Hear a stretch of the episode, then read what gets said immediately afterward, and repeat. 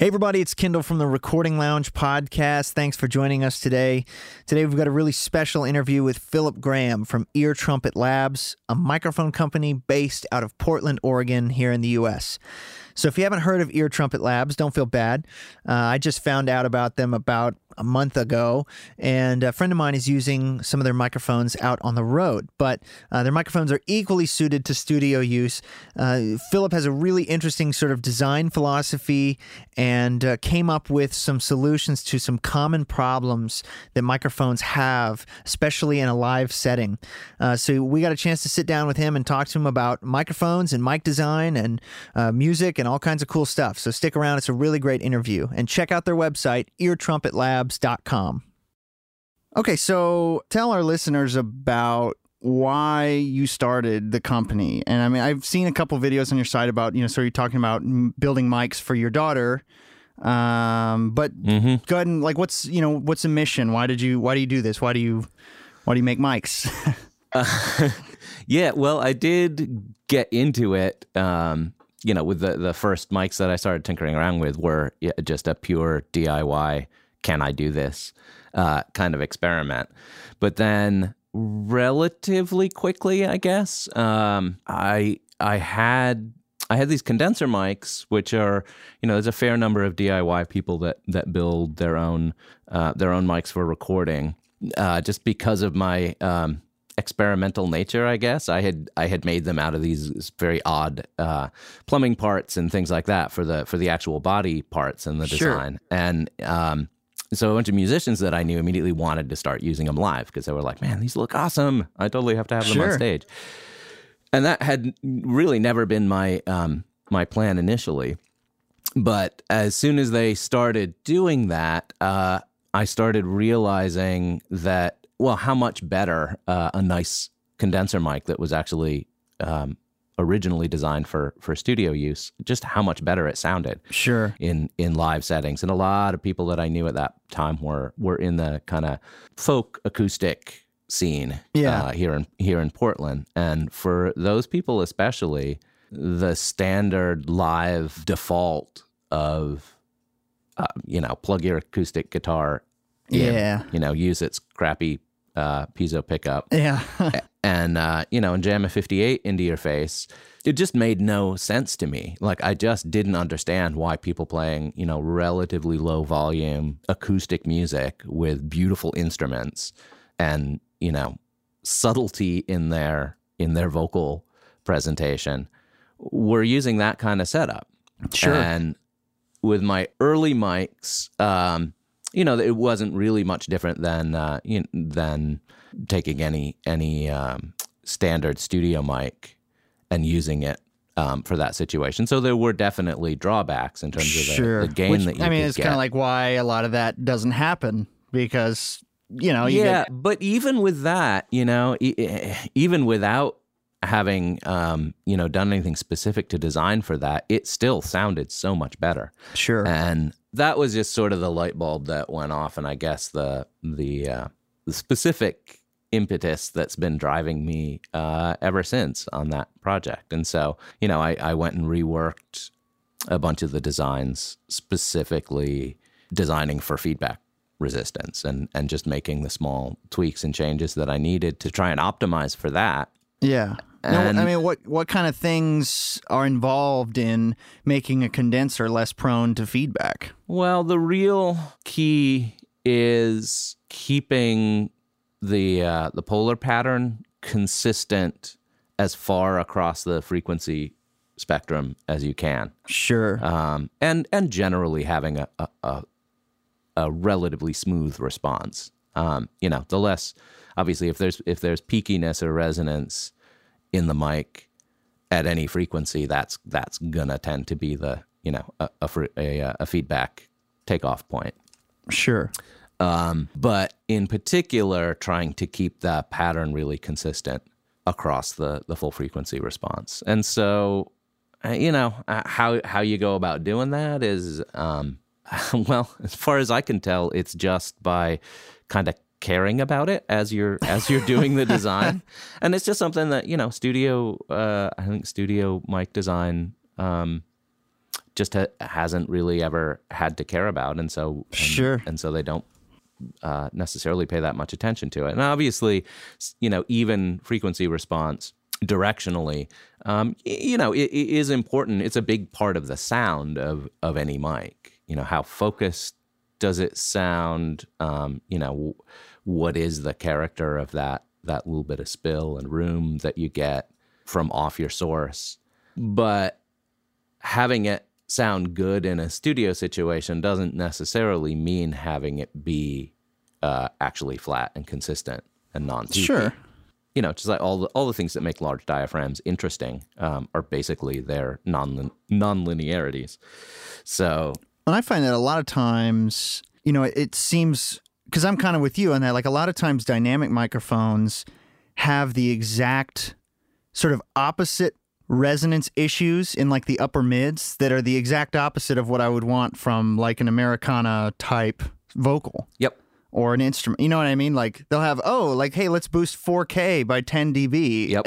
and, I'm, and I'm like, that's just literally the opposite of what I want on that instrument. yep, yeah, And, you know, so I'm kind of with you. I'm like, I've never been crazy big on dynamic mics for, you know, every now and then there, you know, there are a couple of them out there that are like, wow, that's actually a pretty impressive sounding, you know, like a mm-hmm. 441. A Sennheiser 441 mm-hmm. is an oddly flat mic mm-hmm. for being a dynamic, but you're going to pay $900 for it. Yeah. You know, I mean, it's like, okay, well, that's a really nice dynamic mic. Um, but being, I'm a guitar player, and so I've always felt that problem on electric guitar as well is that, you know, I'd put up a 57 and suddenly it's like, why does my amp sound so bright? yeah, Or why does, you know what I mean? That's not what my amp sounds like. And, yeah, you know, like eh, now, obviously, it's kind of one of those like the balance of proximity effect and this and that, you know, and a 57, you put it an inch up away from the grill, and it's like suddenly, oh, okay, well, the low end is at least there. But right, yeah, it seemed like to me that the the proximity effect off of a condenser on Uh, even on a guitar cabinet I it just sounded better to me. And and it didn't seem as like phony and mm-hmm. you know the the the top end always seemed a lot more just real and not so you mm-hmm. know focused like uh shifted into this little box like kind of compacted into this tiny box of what they that mic sounded like. Yeah, and you know of course it's it's kind of a i would say like a noob sort of thought that oh good microphones are flat microphones you know what i mean? Yeah, and you know that's obviously not true. Like every mic's got its own thing regardless of if it's flat. Um you know but something about dynamic mics has always been kind of like you know you're getting that sound and you you better like it on what you're doing you know what i mean? Because now sure there are certain things like a dynamic mic on a snare drum is pretty Mm-hmm. you know it doesn't it doesn't sound odd to us because we've been hearing it forever. You know what i mean? Yeah, but on a vocal, I'm totally there. I've always been kind of like, especially in a live scenario, and I, I totally agree with the when we're dealing with like folk or you know Americana stuff or anything where a big portion of that signal of the entire you know of the song mm-hmm. could be a, a heavy vocal, like a loud vocal. Mm-hmm. It's like shouldn't that be as good? You know what I mean? It's like if you're if you're in a pop group, let's say we're talking like a guy like a Gavin DeGraw or something like that, where it's like, okay, if he really wanted to make his live performance something that was super special in terms of, let's say, his piano sound, he would mm-hmm. probably use a, a real piano, right, and he would want to get as as good of a piano sound as possible. And it's like, okay, well, that's a big part of his music. Well, if we're talking a folk group, the biggest parts of that are typically an acoustic instrument and a voice. Yep. So, uh, you know, it's it's interesting, you know, that not many other people see that simplicity and want to pursue that. Like, hey, let's try making more live condensers, you know, and and maybe it's out of the fear of the problems that they've experienced, you know, feedback and, you know, handling noise and all that stuff. Yeah, it's interesting. I initially um, I did get a lot of the sort of knee jerk reaction from both artists and and engineers in particular um, for live use. You know, the like condenser and the eye rolling, and I thought that was gonna be my my biggest issue, like actually trying to you know make this a product and and and sell them and you know, I thought education on that that issue that like, no, you actually, uh, you know, it, it, there's there's nothing inherently more feedback prone about condensers. It's just that they most of them haven't been designed for this use. These have. Sure. Um, but actually, over time, uh, I I found maybe it's just that I'm gravitating more into circles that are predisposed to agree with this point of view.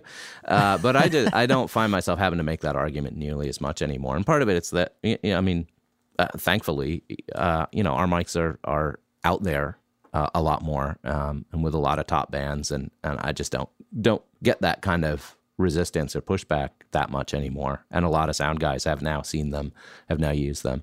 Part of it, you know, we're we're dealing specifically uh, with a lot of uh, like bluegrass and and traditional and old time musicians, and Yeah. and they're they're already sold on that idea. I mean, they they hate plugging their instruments in, Mm-hmm. and that you know it, it- it's just sort of a no brainer to them Sure. um, what sound they want, and we're just giving them a better way to get it. Yeah, and this is sort of a small little side thing, but I know from being a guitar player, there are certain guitars that, let's say, old vintage guitars, vintage acoustics, or you know, if we're talking folk like mandolins or banjos, Yep. that you don't want to drill into it and put a, you know what I mean? You don't want to put a pickup in it. Yeah, And- no, absolutely not. I mean, and it would just, it just it just makes no sense. I mean, it's both from the you know uh, uh, integrity, the instrument uh, point of view, but it's like, uh, I mean, why? If you're gonna put a, if you're gonna be using a you know an undersaddle pickup, like why the why would you even pick up your you know your 1930s Martin? Yeah. for that.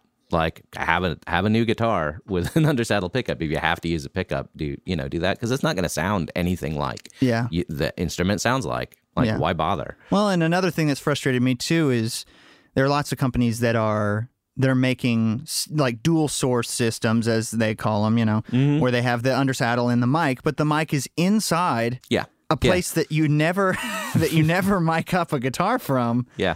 Even on the outside, you don't put it near the sound hole because it's too boomy. right.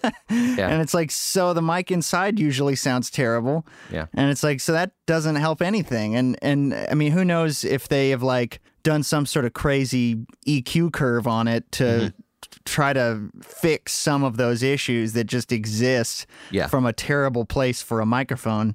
And and it's like, all right, so that's not really that much better. It just makes it not sound so much like plastic. It just sounds like a bad mic now. Right.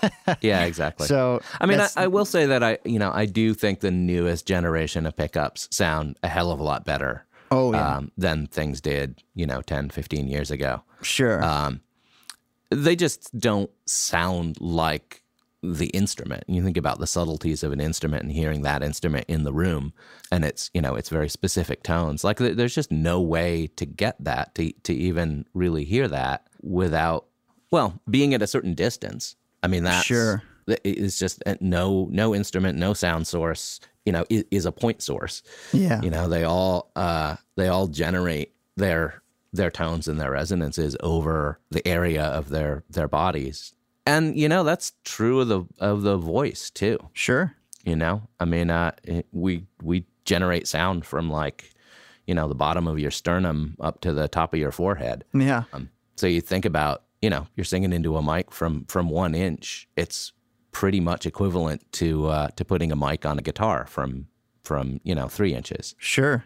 It you know it it's just not really going to sound the with the the full sound of the generating instrument. Sure, and, it's funny because in the in the classical world, you know, they all get that. they, mm-hmm. you know, we're they they would almost be like, "Oh my gosh, a cardioid mic? What are you kidding me?" I mean, I mean, they're they're you know, we're talking to miking a violin from three feet away with an mm-hmm. Omni. You know what I mean? It's not only far away, but it's an Omni. Mm-hmm. And you know, there there's something to be said for that for sure. That most instruments tend to really sound and and again it's part of it is like we've we've grown up listening to instruments mic'd close in mm-hmm. productions for the last 20 30 years Yeah, and so our brains kind of imagine what a thing sounds like. And Yeah. then you know if you sort of train your ears otherwise and start pulling the mics back and you realize oh you know like it's okay to have a little bit of room sound. Like mm-hmm. that's you know it's okay to to sound like it's a little bit more distant because that's actually more what that sounds like when you're sitting there listening to it. Yeah, and you know often when you know, for me, that happened when I first realized that was when I first listened to a good jazz recording. hmm When, you know, you're hearing room sound on a trumpet, and then you first try to record a trumpet and you realize, oh, I'm in my bedroom or I'm in a small little booth or what, and, and it sounds awful Yeah. Yeah. and you're and you realize like okay so that doesn't sound right and then you move the trumpet out to the hallway or whatever and you're like oh that actually sounds way better and then you know when you're when you're a new engineer and you're starting to to hear that difference i mean for me that that was probably 6 or 7 years ago when i first really sort of understood that the room was easily you know 40 50% Yep. of the sound and then Yeah. you start This is way more important than the microphone. Oh yeah then you start to realize like oh drums don't sound like drums unless they're in a good room and hmm acoustic guitar and piano and you know what i mean? A piano on you know there there's a great quote from Bruce Swedien that basically says it's like if you've got a piano on carpet it's a useless instrument you know or whatever. It's like gosh okay that's a little that's a little harsh maybe but uh, you know it, there there's very much something to be said for the acoustics of a space and then you know uh, and and that a microphone doesn't try so hard to ignore it that you know that eh, because again then you then you get when a microphone it seems like a lot of mics that try to focus in very hard on the source you know with a tight polar pattern or this and that mm-hmm. they sort of say okay well that's not important at all. I don't want it at all. But what a lot of times ends up happening is okay well you can't you can't get rid of it completely. And so what's left of that bleed what that off axis sound is often terrible. Right. And so, you know, there's, I'm sure, you know, I've never built a mic myself, but I'm sure there's a lot of difficulty making sure that the off axis sound is equally pleasing Mm-hmm. and that, you know, what's coming off of the back and the sides, what, what is left, you know, is, isn't, isn't going to sound like not a room, right. you know, that, um, Yes. you know, and yeah. that's, Exactly. and and what's especially when we're talking about folk and those types of genres like most of those guys like reverb and room sound and you know what i Mhm. mean like so that's also a nice thing because you know when we're dealing with uh you know I, i'm not sure but is that sort of like your primary market do you have a lot of guys from other genres sort of coming into the works or is it mostly those sort of guys that are interested in in backing away from a mic a little bit or Oh, you know yeah. It's definitely that's definitely our main our main market, our main our main interest, and you know we we get interest from some some other genres, uh, but uh, you know honestly, our ours. You know, for, for loud rock and roll, I wouldn't I, I wouldn't necessarily recommend um, you know our mics. I don't I don't think that's the the the problem that they're solving. Although I, I mean, it depends a bit. I think I mean they sound great on on cabs, for instance, and they're Sure. and they're really nice drum overheads. Um, and so you know for those uses, but as a you know as a vocal mic, they're not necessarily the the the right option. It's just you know there there there are uh, absolute physical limitations to like uh, on a really loud stage. You're not you know you just Sure. you, are not you don't want so much gain that that you can use it from uh, from six inches away because you will be picking up everything else on stage um, Sure. really loudly. And that's, you know, I understand there are trade offs and compromises. And, that, and usually in that kind of music, um, you know, that is where, you know, a sort of limited, focused, like predefined sound um, for something like the lead vocal um, makes a difference because it, it does have to cut through, sure uh, you know, um, a lot of more aggressive sounds um, at the same time. sure But yeah, so so definitely acoustic music and you know in all of its broadest sweeps is is, is basically um, basically our market. Although you know in the studio that's um, um, not not nearly as true. Um, and sure you know we do have a lot of studio engineers that that use and and like our mics. Yeah. Now, and see, I'm I'm primarily a studio engineer myself, and I would say that probably most of the people who listen to the podcast are home studio guys, and you know whether they're recording themselves or other people, and so in a in a way that sort of affords us a little bit more of a sort of leeway when it comes to picking a mic because we can mic something however far apart we want, Yeah. you know, and and so we don't Yeah. have to worry. Assuming you have a decent room. Yes, And so, exactly, yeah, exactly, and the- and uh, and I'm always big on the podcast about talking about how important the room is, and that's Mm-hmm. generally the biggest problem that home studio guys have. Sure. And that most of them don't admit it, but that, that is generally their biggest problem. Mm-hmm. Um, you know, they they generally think it's because they don't have fancy mics or fancy gear or, whatever. And a lot of times, you know, it's it comes back to their control room situation and their live room situation. Both neither are, you know what I mean? Uh, Yeah. are- are in are in shape, and and half the time it's they have a one room situation, which Right. has its own challenges, uh, many many challenges with that. It can be done, but Mhm. you know does have its own challenges. Yeah. So I mean, is that is is sort of acoustic music and folk music? Is that sort of the music that you that you like that you like personally? Um, yeah, absolutely. I mean, I, I have pretty, I actually have very wide ranging, um, eclectic tastes. Um, but, uh, yeah, I listen to a lot of that. Um, and I'm, you know, I'm friends with a lot of musicians. I'm getting to know a lot more like, you know, real traditional hardcore, uh, like bluegrass players than I, I Sure. ever, uh, probably would have listened to, um, without the mics. But, you know, m- man, I, I'm getting to really, really love those guys. Yeah, and I'm I'm definitely a, a fan of that type of music myself. It's interesting because I, I love all kinds of music, but when I when I write, when I play, when I pick up a guitar, I naturally sort of gravitate towards either sort of like acoustic based stuff or Mm-hmm.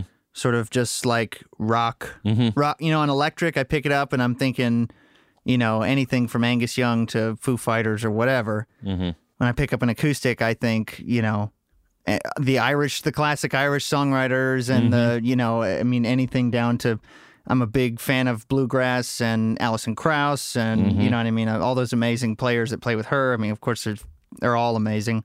Yeah. Um, and uh, I love the, you know, the more sort of modern versions of of those, like Chris Thile and all those guys Yeah. you know, just amazing players. You know, there's there's it's sort of a surprising movement that we have today of really amazing acoustic music players Yeah. that you wouldn't expect. You know, with all the in in the background of all this, well, I I guess really in the foreground, there's a bunch of synthetic pop. You know, that's what's on the radio. That's Right. uh, that's what's pushed, and that's what's uh, very popular and sells a lot of records. Yeah, but the acoustic scene is very healthy. Yeah, in its Yeah, own way. yeah, And and I, I, I have no idea in terms of uh, you know, in terms of record sales. Um, but I don't know how much that matters to anybody anymore, really. Sure, yeah. But uh, you know, as, as a as a you know, as touring musicians, um, um, you know, and the festival scene is is really really strong. And yeah, there are there are an amazing number of yeah, I, I- like like virtuosic musicians um, Sure. that really seem to be gravitating towards that towards acoustic um, kinds of sounds. Myself, I'm you know I'm a, I'm a very casual uh, you know kind of front porch uh, player and sort of old time uh, that way. And then when I get down into my basement, you know I pick up an electric guitar and thrash some some punk tunes out. Sure. So you know I cover Well, I mean, a- don't- a, fair don't we all? a, a fairly Yeah. wide spread myself.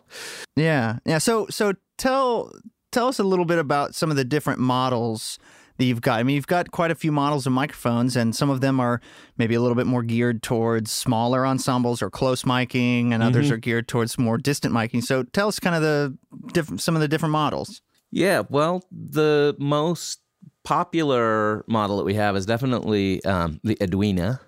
It's uh, um, a little more compact than than some of the others, um, and it's it's really designed more for a single source, relatively close miking. Um, compared to I guess our other models and uh, and even standard um, large diaphragm condensers um, Sure. for recording use. Um, it has some. Uh, the main difference is it has some low end roll off built into it, Sure. um, just to counteract proximity effect, so that you can throw it up on a stage and use it from. You know, its its real sweet spot is from three inches out to about a foot um, out past 18 inches or so, it will it will sound um, thin on the on the bottom end, but it's remarkably consistent over that pretty wide um, sweet spot range. So from you know relatively close vocals, you know I'm talking three to six inches, something which you know is, isn't eating a 58 Sure. um, but can work, um, you know, with a full band, um, even with drums for i- like an acoustic band or Sure. largely acoustic. You know, even a bluesy kind of, um, you know, you got a uh, an electric guitar or bass or something up there and a, and a drum kit, and you can still work vocals from from six inches Sure. um, on most stages, and it'll sound it'll sound great. Similarly, you know, putting it on an acoustic guitar from you know six to eight inches on stage or you know or in the studio or whatever, and that's that's really its its its sweet spot. It's it's that's a little closer than um, like with a with a normal large diaphragm. You you'd probably be rolling off the lows um, if you're working that close, but that's kind of a kind of a sweet distance for live miking, uh, you know, a guitar Sure. and um, you know, and it's pretty much designed to be throw it up and and and use it as is in those kinds of situations. It works, you know, because of that, you know, it, it does work well out to to 12, 16, 18 inches. Um, it's also really popular. The, the sort of single singer songwriter. You can just put that one mic up in front of you and do voice and guitar both acoustically really nicely Yeah. as you get more than one player, we tend to recommend some of our other models that don't have that bass roll off. Although um, probably our our our best salespeople um, is a group called the Milk Carton Kids. Not sure if you're familiar with them or if for your your I might audience have, are. I might have seen. Yeah. Yeah. Maybe. Um, fantastic, really, really fantastic acoustic duo. Um, amazing songwriters and and just beautiful guitar playing. Um, and really, literally everywhere they go on tour, like you know, we get we get calls immediately afterwards from from people in the audience, and usually from the Awesome. from the live engineer, um, because they use a single Edwina um, for the two of them which is a setup that they they switched to. They used to ha- use kind of more traditional with a they had a vocal and and instrument mics on on each of them. And um, actually, when they they were experimenting with a single using just one of the Edwinas, they were using all our mics, and uh, they had I think been experimenting doing a little a little recording at home, and I know they had done a video or two using just a single Edwina, and uh, they went on Austin City Limits, and during the sound check setup, they were a little unhappy with how it sounded with the individual mics, and they were like, "Hey, let's just try the one mic."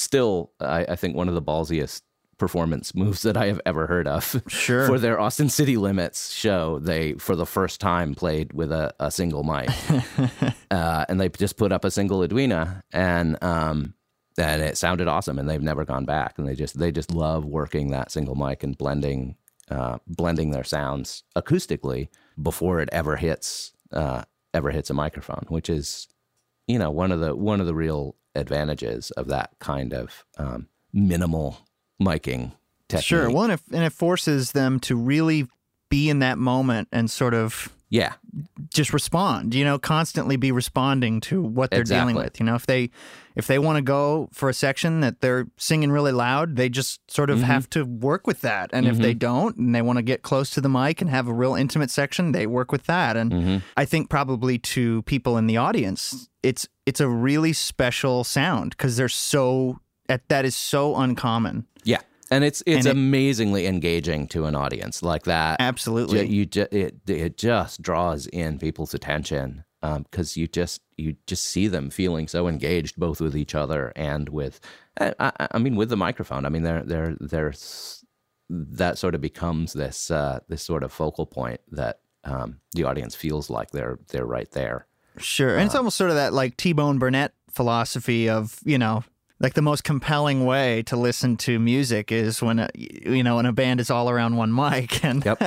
you know Yeah. and and there's definitely merit to that maybe not in every genre but Right. you know uh, Yeah. you know absolutely it's it's very interesting and Mm-hmm. and so I've seen one of the other most popular ones I, I see you have is uh, the Louise and Mm-hmm. um Yeah. you know is that one a little bit more for bigger groups Yeah, those are the ones. The Louise and the Myrtle um, are the ones with the uh, sort of ring and spring suspension on them, and that's they are really intended for that use in particular. They're they don't have that roll off, and they're um, just because of the larger form factor. You know, they're they're not so much meant to to you know have in front of an individual player, but to kind of be that center center mic for an acoustic group. Um, now do those have like a wider polar pattern as well you know, they don't really in in measured terms. Um, the Edwina, I, I will say that yeah, in practice, I, I even though I haven't really been able to measure it, the Edwina feels a little more focused, Mm-hmm. um, but it still has a they're they're all of them um, really just straight cardioid, like Yeah. you know textbook cardioid pattern. But that's you know that's wider than a lot of people realize, and Sure. I think again that as we talked about early on, the real difference is that the um, the tone is very very consistent across that pattern, and that Sure. makes it feel wider because you can come in, you know, almost from the you know the plane of the of the mic, almost from sideways on those, um, like a Louise or a or a Myrtle, and uh, and you sound you sound exactly the same as you would head on. You're maybe you know you know four or five dB quieter, but Sure. that's not not really that big a not really that big a difference. And then it drops off. You know, the, it rejects really well off the backside. Yeah. Now does that now does that factor into the diaphragm size as well? Because I've I've heard you know some examples of how you know comparing mics side by side, slightly you know if you have a really large diaphragm, sometimes that can lend itself to bad colorations, mm-hmm. as opposed to a slightly smaller diaphragm.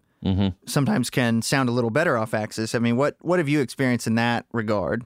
Yeah, that I I would absolutely agree with, and I think it's one of the one of the main differences, um, or one of the one of the main design tacks that I took. Um, the the capsules that I use are like exactly one inch, which is you know technically large diaphragm, but you know they're right on that boundary. That's Sure. usually people define it as one inch and over.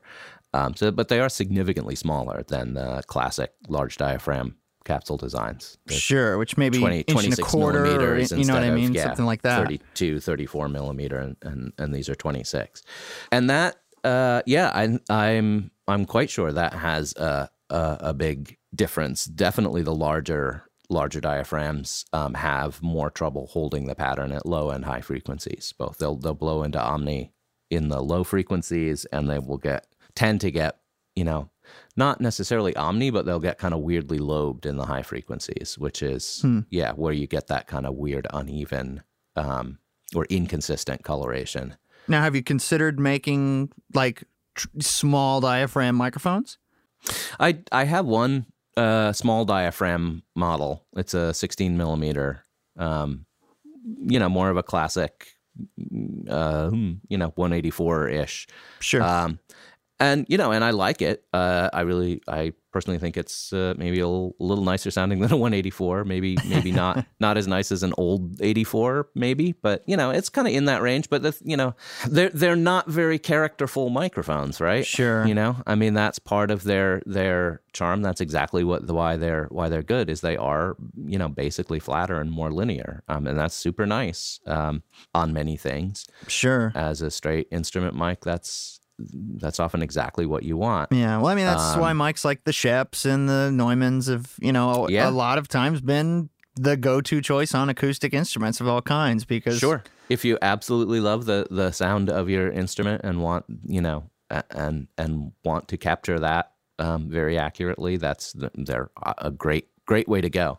So yeah, as you get the reason to go with a, anything other than those is because you want some amount of character and and coloration. Really, honestly, I mean, there, there's no way that a large diaphragm is more accurate than uh, than a small diaphragm. So what uh what model did you say that was of the this Uh, that's the Edna. Edna? So it's a it's a side address, um, not not an end address pencil design. Gotcha. Um, but it is that same uh, small capsule size. That small capsule. Gotcha. And is that uh, something you've? I mean, is that more geared towards sort of the close miking as well, or is that one sort of? No, that doesn't. Well, it doesn't really have any roll off, but a, a small diaphragm has less uh, has less proximity effect Sure. than a large diaphragm as well. So it's still, you know, it's a very nice live instrument mic. But I wouldn't use it closer than six inches on something. Sure. But uh, yeah, from from you know six to twelve inches on an acoustic guitar, um, really really nice sounding. Yeah, and I, I would almost argue, just in general, like as my own personal philosophy, like I don't know how often you really should be miking closer than six inches anyway. Right. I mean, regardless of the mic. I mean, Yeah. sure, on certain vocal, you know what I mean. If you're doing like a super super intimate pop vocal or something, maybe Mm-hmm. you know, maybe so. But you're still going to have to roll off. You know, you're Mm-hmm. you're going to have to. There's no way. Yeah. You know, unless you've got just a very small sounding voice, but Mm-hmm. that's you know, uh, the first one that comes to mind is like a almost like a like Sia or like you know someone who's super breathy and sort of female voice that's very breathy, very quiet, very intimate. Yeah. That might might benefit from that you know the intimacy of miking someone from three inches away, but for a lot of times, you know, you you don't necessarily need to mic someone that close. I mean, for any mic, regardless of size. Um, now, now here's an interesting thing. So, a lot of people don't necessarily think that, and and to a degree, it isn't that that the way that a mic looks is that important. Mm-hmm. You know, like oh, you know, it doesn't really matter how it looks. I just care how it sounds. And it's like okay, I totally understand that philosophy, but Mm-hmm. In a way, and it seems like maybe you know you you have this sort of philosophy as well that there's something to be said for a piece of equipment that is inspiring visually. Mm-hmm. and you know like a guitar you know what i mean? You pick up a guitar that you is you know it's like your dream guitar or something and you're like oh my gosh this is the holy grail. Mm-hmm. and you just want you can't help but be inspired to play it and you know i find that i've so i've i've had the Edwina for about maybe a month now um maybe a couple three four weeks something like that. And so far everybody that sees it is like oh my god what is that? You know they Mm-hmm. they see it and immediately they're they're stricken by it and they are surprised and they they want to hear what that what it sounds like. And that to me is really interesting because it's it's odd to get people who you know typically musicians aren't necessarily as technical and geeky as you know people like me that you record musicians Yep. and to see them sort of light up about that is really interesting. I mean, what what thought do you have on that? I mean, because obviously your microphones look very unique compared to anything else really that's out there. Yeah. Um, yeah, no, I mean, I, I absolutely agree with that. And I hear that from a ton of, of studio engineers. And obviously, you like, I won't think that it would matter uh, as much for, for studio use. You know, clearly i- i- in a live performance, um, it, it matters. And, um, you know, there, there are very, very distinct and clear clear reasons why you you know you, you all of your performance is visual um, you know as much as as much as acoustic and and just sort of drawing drawing attention and getting a, a vibe um, and sort of conveying to an audience is is super important but I've been really surprised with exactly what what you've reported from uh, engineers that you get exactly that same kind of reaction uh, from performers in the studio. You know, if they walk in and they're like actually excited to use something. Yeah, And yeah, particularly and with vocalists where, you know, getting them you know, eh, eh, they're they're often really scared of the process. You know, Sure. and they they're they're not necessarily enthusiastic, and they don't and they feel intimidated. But you know, it can even just that little bit of breaking the ice and like, hey, wow, that looks really cool. What does it sound like? And they like actually want to try it out and hear. And man, that can go a long way in uh, in getting a good vocal performance. Oh yeah, and sometimes like some of the classic microphone body designs Mm-hmm. are like oddly intimidating to put in front of your face. Mm-hmm. like some of them are very large, you know, and and you're Uh-huh. singing into this huge, you know, like a 47 style body that's large. Mm-hmm. And and it's like, "Oh gosh, this is the real deal." You know what I mean? And they're all like Yeah. And of- obviously everybody's, you know, psychology is a little different. And, you know, for Sure. some people that's like, yes, this feels like, you know, every picture I have am ever Frank seen. of a- Sinatra. yeah, like they get this sense of, oh yeah, well I've seen whoever singing Mm-hmm. into a mic that's like this, therefore I am them. You know, and Mm-hmm. Yeah. they they get in that mode. But there is something cool, especially when it comes to. Oddly enough, it's it's weird. It's almost like you've tapped into specific shapes that folk artists like because uh, because it seems like when I have you know the more the folk artists or the more sort of like indie artists, they come in and they see these sort of like weird you know copper tube and you know this sort of like head basket thing. They're like more intrigued than the people that are used to singing pop or something like that. You know, Yep. it's almost as if they will sing better if they're singing into something that is cool. Yeah. No, I mean, well, you know, I mean, like, recording vocals is like, you know, it's 85% a psychology game, right? Sure. You know, I mean, it's Yeah. 'cause it's always a performance more than anything else, and uh, and that's that's all just down to you know them feeling committed and engaged and and not intimidated and you know confident in what they can do whatever whatever it takes yeah sure oh absolutely and and that's hard because sometimes there's no amount of sort of talking them down you know what i mean that mm-hmm. that will really get them out of that headspace sometimes it's not the right day and Mm-hmm. they just gotta come back tomorrow and try again um, so any way you can sort of get them in a, Mm-hmm. a place of feeling good it's like you know awesome take it take the chance because if they're if they're feeling good then they'll probably sing good yeah absolutely and now from just from like the production side of things, like is is this also a way that you keep costs down just by the sort of more almost like industrial sort of look of sort of either just the simple copper tube and the you know, is that help keep costs down? Yeah, I'm not.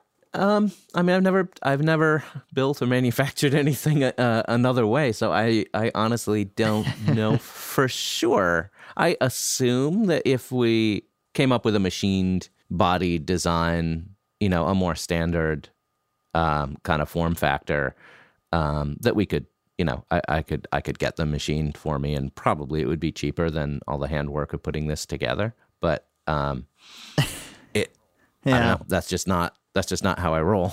um, and it was, I mean, it's interesting at this point. I don't even really think about the visual design all that much. I mean, sometimes when I'm, you know, doing a new, if I'm doing a new design or I get custom requests, sometimes, and we'll, you know, we'll we'll play around with it. But I, I like, I really don't think about the the visual aspect that much. Partly because you know we have these these designs are you know are finished designs and and we're you know we're basically in in production doing them Sure. um and even when i was when i was first building them i wasn't even really thinking about them all that much as a um a- as a particular you know aesthetic exercise like i was concentrating on on making a microphone Sure. that would that would sound good and I, you know i'm not a machinist so you know i wasn't going to like start with a hunk of aluminum and make something Yeah. You know, totally from scratch. And I was literally looking around my basement, like, hmm, what can I, uh, what can I put the circuit board in that will, you know, give it, Yeah. give it shielding? Oh well, I got this copper tube. Well, what can I seal it with? Where I can also put an XLR connector in, and you know, oh well, look, this bushing fits. So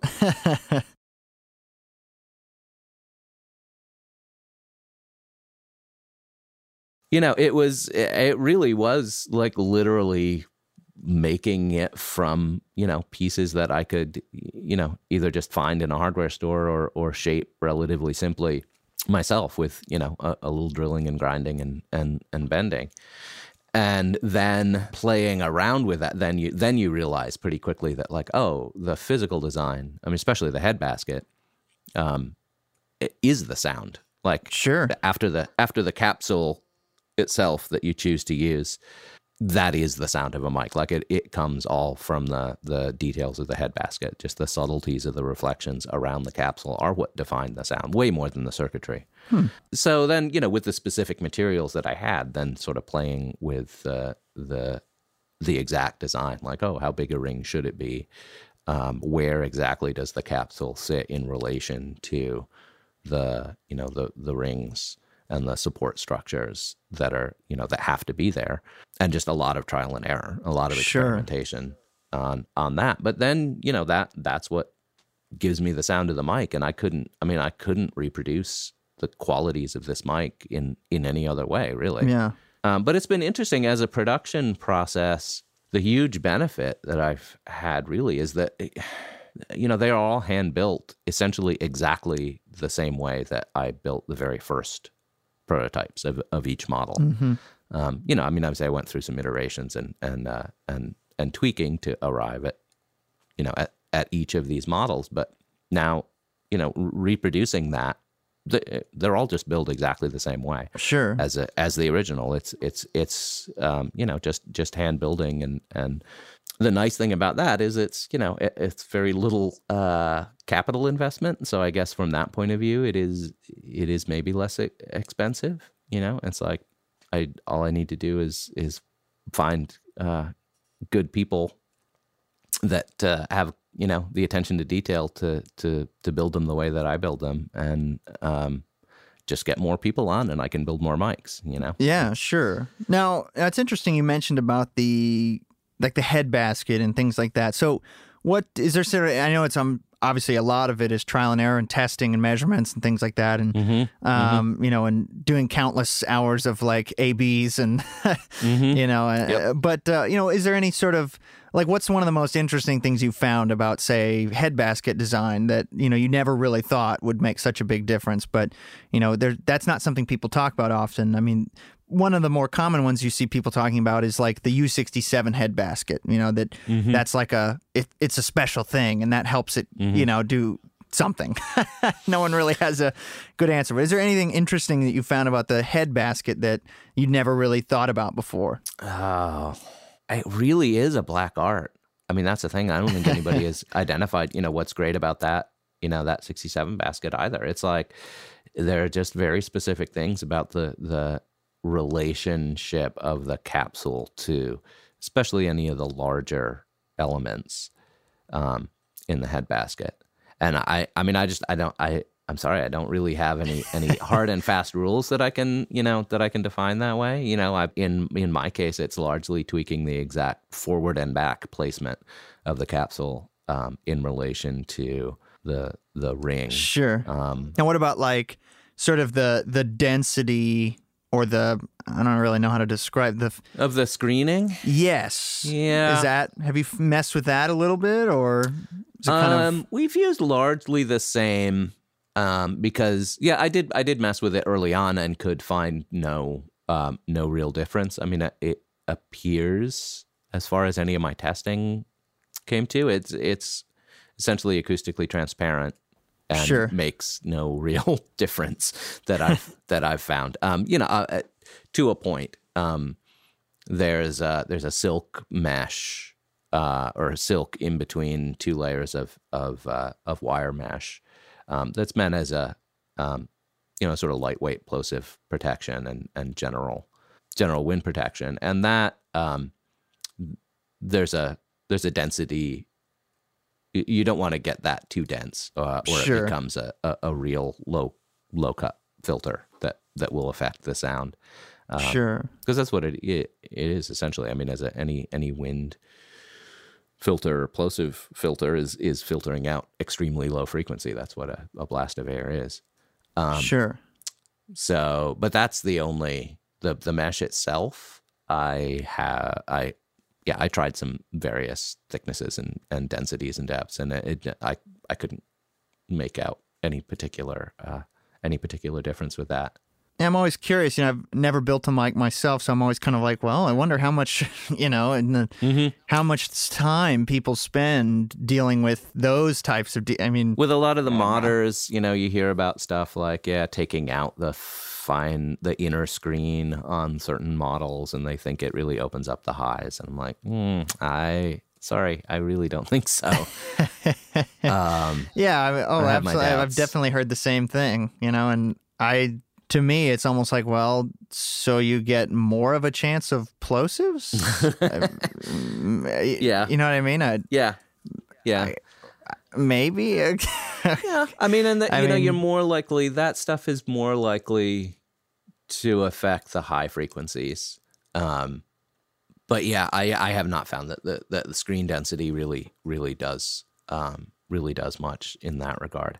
Um, yeah. Other than that, I'm trying to think. Um, I mean, do you find that even like the head basket size, like oh, sure, so you've got your your diaphragm in there, and you've got this sort of surrounding. You know what I mean? Sure, definitely. That- I mean, I'm it sets up. sure that- there there are resonances in there that you just. I mean, there's no way to get around it. Anytime you have you know material that close, there are there are resonances, um, and they will be at at at specific frequencies, and you know where they that occurs in relation to the capsule. You know, is like, mm, is that does that resonance affect uh, the back entry of the capsule more than the front? Um, thing things like that. Hmm. Uh, that again, I don't, I, I don't have any, any, uh, any model for really. Uh, that's that's why it is, uh, as far as I'm concerned, just just experimentation. And I don't know whether there are, I don't know, maybe there are elaborate, uh, elaborate acoustic models in you know in some uh, in some back lab uh, at Shure somewhere. Yeah. Um, I don't know other than knowing that that that does affect it. Yeah, sure. The size of the ring around it. Um, so we have another model that's uh, uses the same capsule but has a somewhat smaller diameter head, and it doesn't have the rings around it like the like the Edwina. Um, the, the the sort of face plates. Um, that's the Chantelle, and it's it's intended more as a it's a little more of a standard looking form factor um, and address. And so, you know, it's intended more as a close vocal mic, although, you know, in response, it's not that different than an Edwina. Um, it has more, it has actual foam pop filtering built into the into the screening. Gotcha. So that's you know that that's one difference. But you know, just that that the simpler head ring and it's a little smaller, so it's a little closer to the capsule. Um, but other than that, it's the same capsule and and uh, virtually the same electronics, and it definitely has a, a, a different sound. It's not not radically different, but um, and in some ways, well, I think I think almost nicer as a as a sort of standard closer vocal. But yeah, uh, uh, definitely a, a, a subtly different, um, but but clearly clearly different um, tone. Interesting. Now you mentioned you mentioned custom work. Now I read on your website somewhere that some of your models have even come out of custom orders from people. Mm-hmm.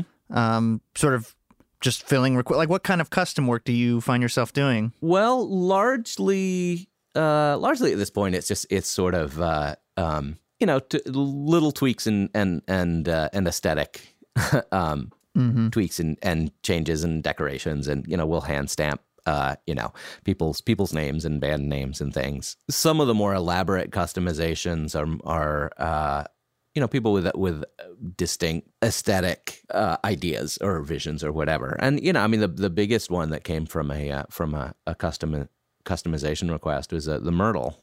That whole model. We we had the Louise and we had the Edwina, and uh, a guy that has a uh, 30s like straight ahead 30s big band um, swing big big band um, Yeah. retro full full deal tuxedos and all um, uh, in London. Um, there's apparently a big a big sort of you know retro tea dance scene in uh, fancy hotels in London. Um, and so he had he requested a vocal mic that would work largely like the Edwina would have would be used from a little bit more of a distance, but he really wanted something that was really aesthetically had the look of the the classic like 20s spring suspended um Sure. kind of hockey puck uh carbon mics i guess Hmm. and so you know just kind of played around with it a little bit and was like hey well actually if i use the Edwina um head basket but spring suspend it you know sort of like a louise and then you know we kind of played with what the spring layout would look like to to make it and that and so it it it is our most sort of classically retro looking um, design. Like from a distance, you're kind of like, yeah, that's totally the 1930s. Sure. Um, Yeah. But you know, it has all the sound quality. Uh, um, it's kind of a hybrid of the Edwina and the Louise in that it, it, it doesn't have the bass roll off because you, you you know it's not really comfortable to use super close. Um, Sure. so, uh, but the sort of a somewhat mellower tone that the, that the Edwina has compared to the uh, compared to the Louise. Now I noticed um I noticed on your website you had one that was um like an XY mic for the Decemberists. Yeah, that right? that's right. And I have done yes, those are still those were purely custom builds that are, are still not standard models. Um, yeah, the uh, the live engineer for the Decemberists, a guy I know in town, came up. Yeah, ju- just asked if I had something that, that would work really really well for a stereo overhead, and, so I just kind of played with out, around with it. And now I've built another one or two of those um, that are also out on major national tours at this point. point, and they're the engineers that use them are are absolutely in love with them as as overheads, and that's you know. I mean, I guess if, if somebody's looking for a really nice uh, XY Yeah. uh, drum overhead, get in touch. I, I definitely can build them. I haven't really gotten around to sort of uh, lining them up as a as a standard uh, product. They're kind of a bitch to build, um, so they'll be they're they're definitely fit fit all that inside of yeah definitely one- a little pricier, um, but yeah they're they're really really nice. But I could imagine one of the one of the spots where, to me, an XY type mic or some sort of stereo mic in a single, you know, single mic stand, single mic clip Mm-hmm. uh, situation that would be really useful. I mean, overheads obviously, but Uh, piano is another one for me. Piano is a hard instrument to mic, you know, Yep. and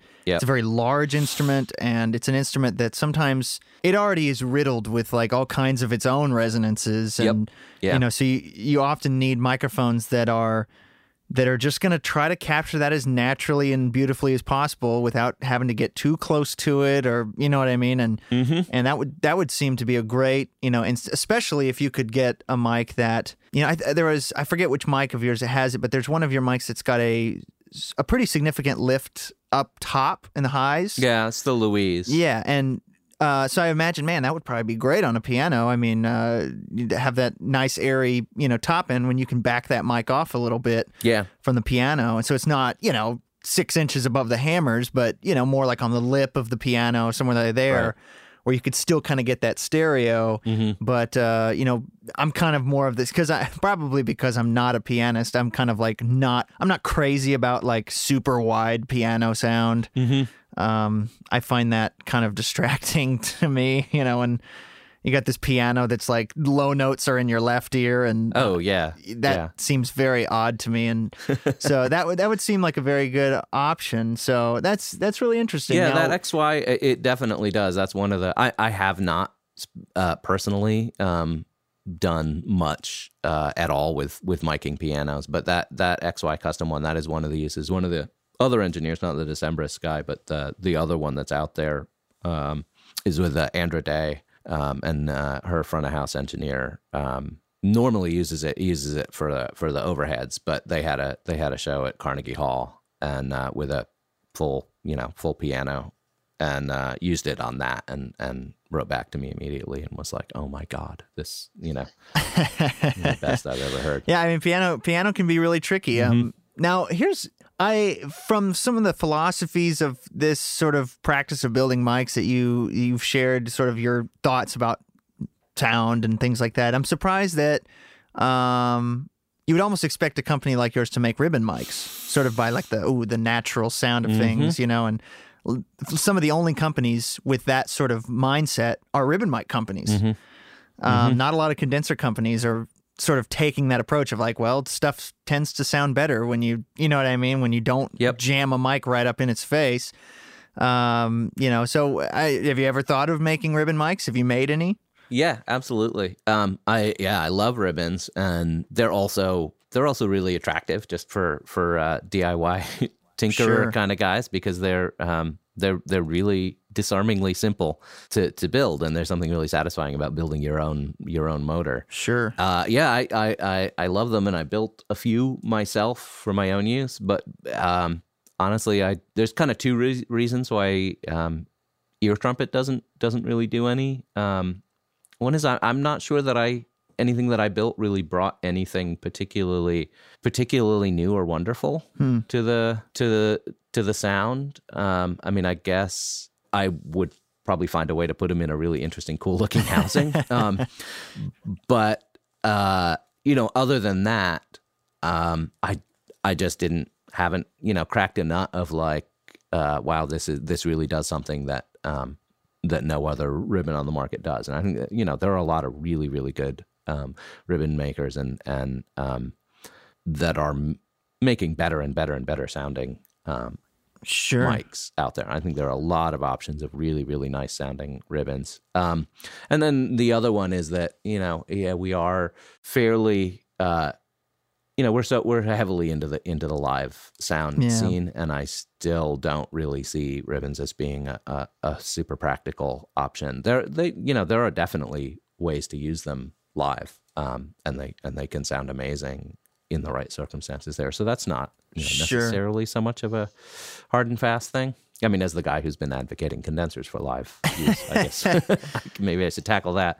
I have heard about some really interesting, n- newer directional, like cardioid uh, ribbon um, designs coming out that that look super interesting. Hmm, Yeah. Well, and you know, obviously, if we're talking like, you could probably use a ribbon on a guitar cab live without you know too much blowback or anything. Oh but, yeah, Um, You know, Sure, for the yeah. for the folk artist, they might not get a ton of use out of a, you know, yeah, exactly. They're they're really good on relatively loud sources where you don't, you know, the the the back lobe of the eight doesn't matter that much. Um, yeah. Sure. So yeah, on cabs and on horns is uh is where you'll you'll see them a lot Yeah. because they do. I mean, they sound super sweet, and and yeah, you have a loud enough source, and you just don't mind the backling. But yeah, trying to trying to trying to use a pure figure eight on stage on a on voice or guitar is not likely to work. Sure. well. And you'd hate for if there's ever a situation for, you know, a ribbon snaps or whatever, and when you're dealing with a a vote. yeah, the fragility is a yeah, whole nother. that's yeah, a that's its problem. own slew of problems. That, Mhm. and then of course when you get a ribbon mic that's durable enough to withstand that sort of thing, they're typically very very dark. Mhm. Yeah, and you've got that sort of stiffer ribbon, the thicker ribbon, you know what I Mm-hmm. mean? And you've got uh, all kinds of weird like screening and things like that that are to protect against over flexing and this and that. Right. And it's like, well, then it only sounds good on trumpet and guitar cap uh, because it's too dark for a you know to for a vocal or or whatever. The other interesting thing we have in the works is um, uh, another custom job, actually, that I've finally been pressured into uh, doing a, uh, a mic designed for um, acoustic bass, upright bass. Mm, And yes, very tricky instrument to record. yeah, and I've been, you know, since I've started doing this, I like literally every bass player I've I've come across has been like, "Ah, you got to do a bass mic." I'm so unhappy. They're all really unhappy with, you know, with the, any of the options that they have. And um, Absolutely. yeah, finally worked with one of my one of my favorite bass players in a, a, a local old time band, um, Nadine Landry from Foghorn String Band, and um, um, she finally pressured me into uh, into trying out a new design, and she's had it out on the road for a month or so now, and she absolutely loves it, and uh, and she started posting about it, so now I'm getting swamped with people asking for it. And uh, So are you, are you thinking about so th- making it an official model? I think it's got to be, yeah, it's got to be an official model coming up.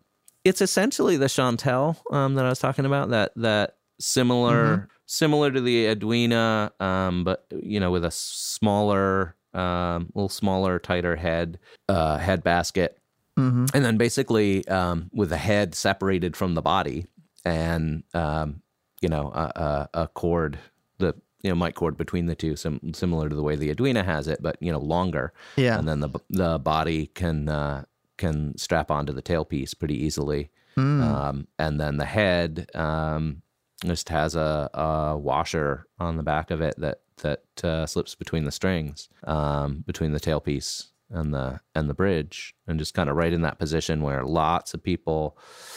You know, one of the sort of standbys, at least in the old time world, is like you jam a 58 um, between your strings right there. Sure. and people really really like that sound actually. I mean it's uh if you're gonna have to close mic it's it's not it's not a bad not a bad position not a bad place. And it gets you know this mic gets you a similar kind of deal but with uh, just a lot more detail and a lot more Sure. natural sound Yeah, well, I use And- the uh, I use the Edwina on upright, and I thought it did surprisingly well. You know, um, having having less of that proximity boost. Yep.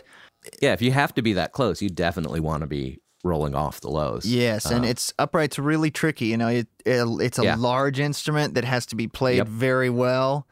Yeah. And and I'm not, you know, I'm never going to claim that that's going to be anything closer than, uh, you know, than a couple of feet.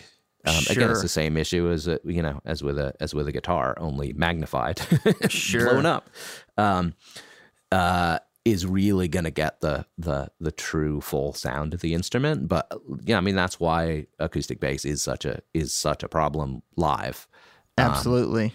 Yeah, because you just you can't afford to mic anything from from three feet away. Um, you know, with a with a relatively loud band. So Sure. You and know, it's hard because uh, you know a really loud, like resonant, full-bodied sounding upright bass can Mm-hmm. cost fifteen thousand dollars. Yeah, you know, and it's that's a hard thing. You know, a lot of guys are not using the you know top of the line. yeah, I make three of these a year. You know, upright basses that yeah, only the best performers can even afford. I mean, that's incredibly expensive. And yeah. That's not what most people are are hauling around. Um, no, Yeah, to play you know bluegrass festivals, even where you know they do care a lot about the sound and the tone, but they're yeah they're not bringing those. yeah, Uh, in a lot of cases, you get a ton uh, from a from a nice um, single mic setup. You actually do get a, a fair amount of the bass. There's all, uh, everybody you know uses some something supplemental on the bass, so they're not really worried about uh, having to get the bass through the central mic. Um, Sure. So there's always some kind of DI or or close mic on the bass, um, and this I think just does really nicely to provide that that supplement. And then um, there is often a lot of really nice full-bodied bass tone in the in the central mic if you're doing a classic uh, bluegrass, you know, gather around setup. Yeah. Now, now, do you have uh, do you have any recommendations for people, um, you know, that are primarily home studio guys in terms of uh, just sort of your own personal philosophy on miking acoustic instruments? I mean, are, do you have have you learned any sort of like nuggets of golden information along the way that that you could share? You know, that you you want to tell the world, hey, stop doing this on your you know on your acoustic guitar recordings or uh, on your Oh, you know mandolin recordings. Yeah, well, sure. Well, I mean, you know, the basics that, that you know, I'm sure most of your most of your listeners probably probably already have. Stay away from the sound hole. yeah, Um, uh, yeah, would be kind of number one. Um, yeah, listen on acoustic guitar. Definitely try different different positions. You know, I I almost always come back to the you know 12th fret, kind of pointing across the body, but you know, there's over the shoulder can can be um can be really nice. You know, it kind of sounds more like how the guitarist hears it. sure. But yeah, no, giving giving as much space, I think, as you as you can, um, with the trade offs of you know how much room sound do you do you really want, um, or can you afford to have if your if your room isn't great sounding Mm-hmm. in a in a moderately good room, but not necessarily um, not necessarily wonderful.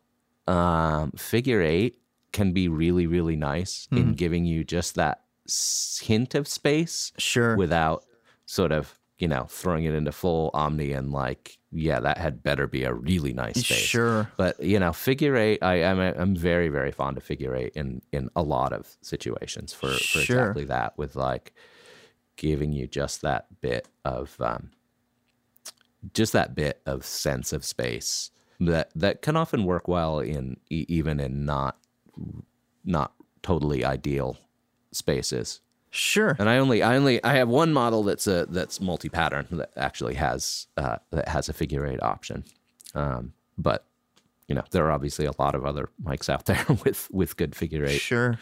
options. And it seems that figure eight also just sort of, if you have a say a multi-pattern mic, you know, it seems when you switch to figure eight, the tone the tone definitely changes, and it seems a little. Mm-hmm.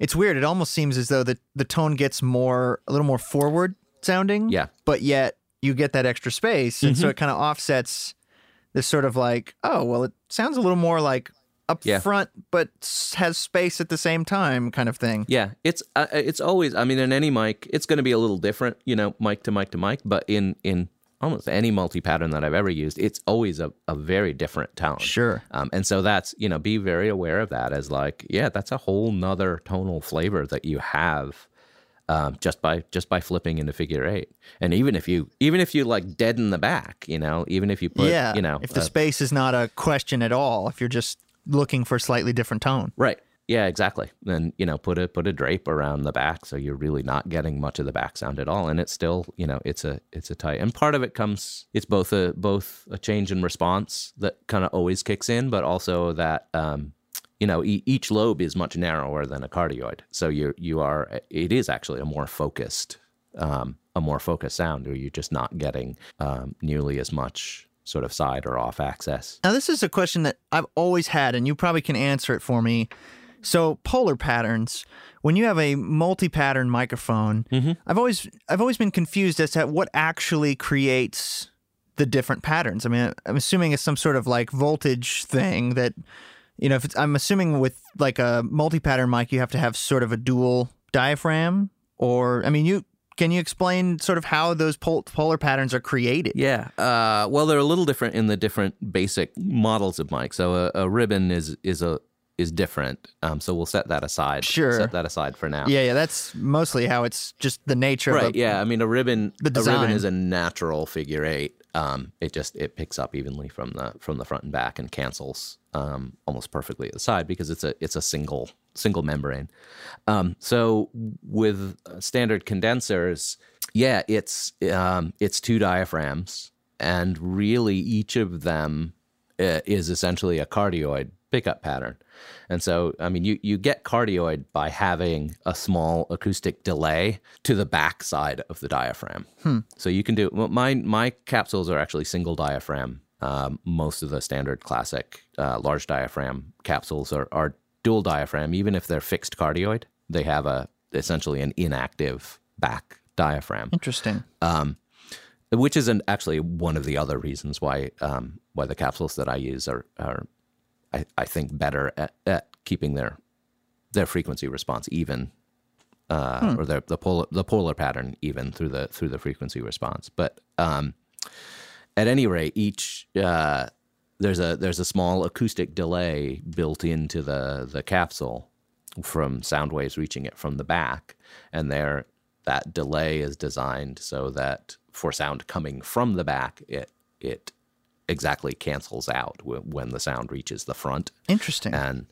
um, and you get you know ideally zero response. There's there's really usually only one frequency where you'll you'll actually get zero response. Um, sure. But uh, so that's a that's how you get cardioid.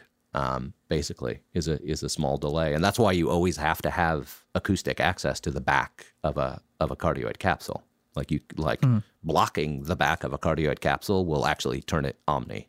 Um, Interesting. Yeah. So then the multi patterns, the other patterns that you get um, are essentially from combining the voltages uh, that you get from those two opposite facing uh, diaphragms, um, each of which is essentially uh, is essentially cardioid. I mean, for cardioid, you just ignore the back, uh, the second diaphragm. For uh, figure eight, you get them both in you you accept them both, but in opposite phase. Hmm. And so they then act exactly like the single ribbon of a ribbon microphone does, where like, you know, as you know, picture a pressure wave like pushing that ribbon forward and back. And that, you know, picture the voltage that you get with that. Sure, sure. It's just opposite parts of that wave. So a figure a figure eight microphone essentially sort of reproduces that. Uh, when when you put a, a a condenser into figure eight it basically reproduces that by having the you take the two signals and flip the polarity mm-hmm. on one of them. And then uh, if they're both in the same polarity, then it's an omni, and they're they're basically just both picking up. Um, you're just kind of picking them both up. So mine, I mean, actually, the one that I, the multi pattern that I use, it actually uses the same capsules as the Edwina. It's two separate cardioid capsules back to back. Interesting. Rather than you know most of the most of the classic, uh, uh, you know, Neumann based capsule designs um, have the two diaphragms sort of built into one capsule, but that they're essentially functionally uh, functionally the same. Interesting. Well, cool. Um, well, I really appreciate you taking the time to do this. Uh, I know it. You know, it's. I always wonder if people are, you know, kind of annoyed to do interviews like this or anything, but hopefully, hopefully it wasn't too bad. Hopefully it wasn't annoying no, for you. Luckily, people aren't uh, aren't exactly banging down my door to, to to interview me. So I don't know. Maybe maybe one day I'll be famous enough to be annoyed, but well, I know that I always I like to happy. Yeah, I like to support the uh, the small companies that are doing cool things. And another big thing that we didn't really even mention is that your microphones are not crazy expensive. Like some of these smaller, you know, boutique companies will just bump up their prices like crazy because you know they they know that they're doing something unique, and so it's like oh two thousand dollars for that microphone, and you know what I mean? Yeah, and most yeah. people can't afford that. yeah, it's a fine, you know, it's a it's a fine line to walk, but you know, ultimately, I I just, you know, I I really want to have them in the hands of working musicians, um, and that's there's just there's just a point that you can't you can't go above and and uh, and actually get them out there uh, with uh, other than the sort of weekend warriors, you know, sure. doctors and dentists. Well, especially now more than ever, the the place that the industry is in right now, it's like mm-hmm. you know, it, not an easy time for to people just throw around yeah. money. You know, yeah, um, exactly on gear, especially especially live because you need something that is going to be it's going to be road tested that works that Mm-hmm. you know that sounds good and that isn't crazy expensive to the point of if something ever did happen if it got lost stolen broken Mm-hmm. whatever it wouldn't be a nightmare to you know oh my gosh that was one of one you know Yeah. what i mean like something like that and but yet it's it, you still at the same time we're all aspiring to get the best sound out of our stuff that we can whether it's Yeah, yeah, exactly. our instruments or our mics or our rooms, whatever. We always are Mm-hmm. pushing. You know what I mean? We're always. Every, seems that musicians and engineers both are, are always pushing. Mm-hmm. Pushing that line of how how much better can we get it? Can we change this Mm-hmm. one little thing and you know maybe get can I change my guitar strings and maybe get a better sound? Can I you know and s- just anything you know we're always hoping we can get that little bit. So Mm-hmm. I think it's great that uh, that you guys are making mics that people use and can can get something interesting and, and can bring something unique to their to their stage visual, but also their sound and and Cool. and really sort of draw people in. And so, uh, Yeah. kudos to you for for for tapping into that. I think it's really cool. Yeah, thanks.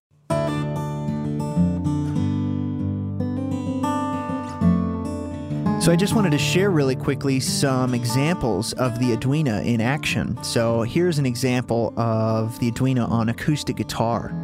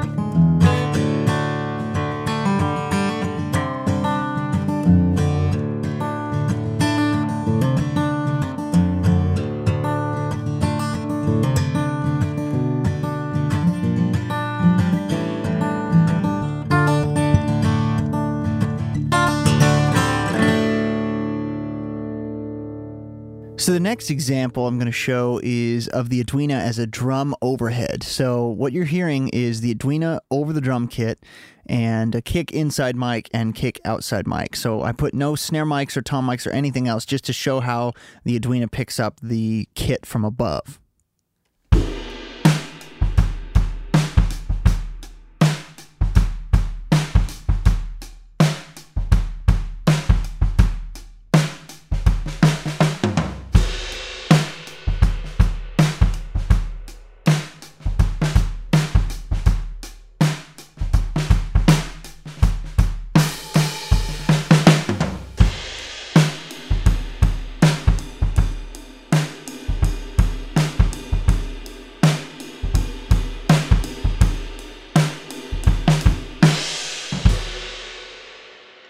So this last example is of electric guitar. So this is about three to six inches away. I don't remember exactly how far away from a deluxe reverb, uh, just played clean.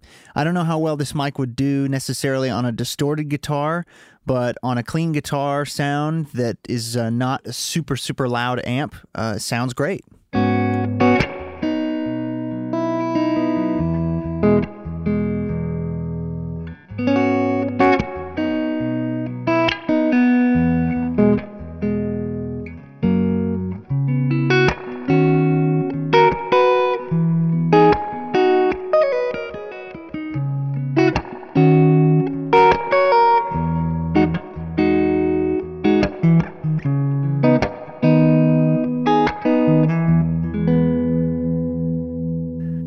Interested in learning more about Ear Trumpet Labs, the different models that they've got, the different mic models, or different artists that are using Ear Trumpet Labs microphones on stage or in the studio, head over to eartrumpetlabs.com. There's a lot of great info over on that website.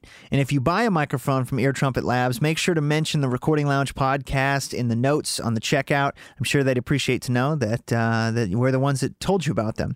So, uh, anyway, guys, I appreciate you taking the time to listen to this podcast. I hope it's been informative. Uh, for all things Recording Lounge, you can head over to recordingloungepodcast.com. If you have questions, comments, show suggestions, topic ideas for me to talk about, uh, interview ideas, anything about the podcast, you can email me at recordingloungepodcast at gmail.com or fill out the contact form on the website, recordingloungepodcast.com.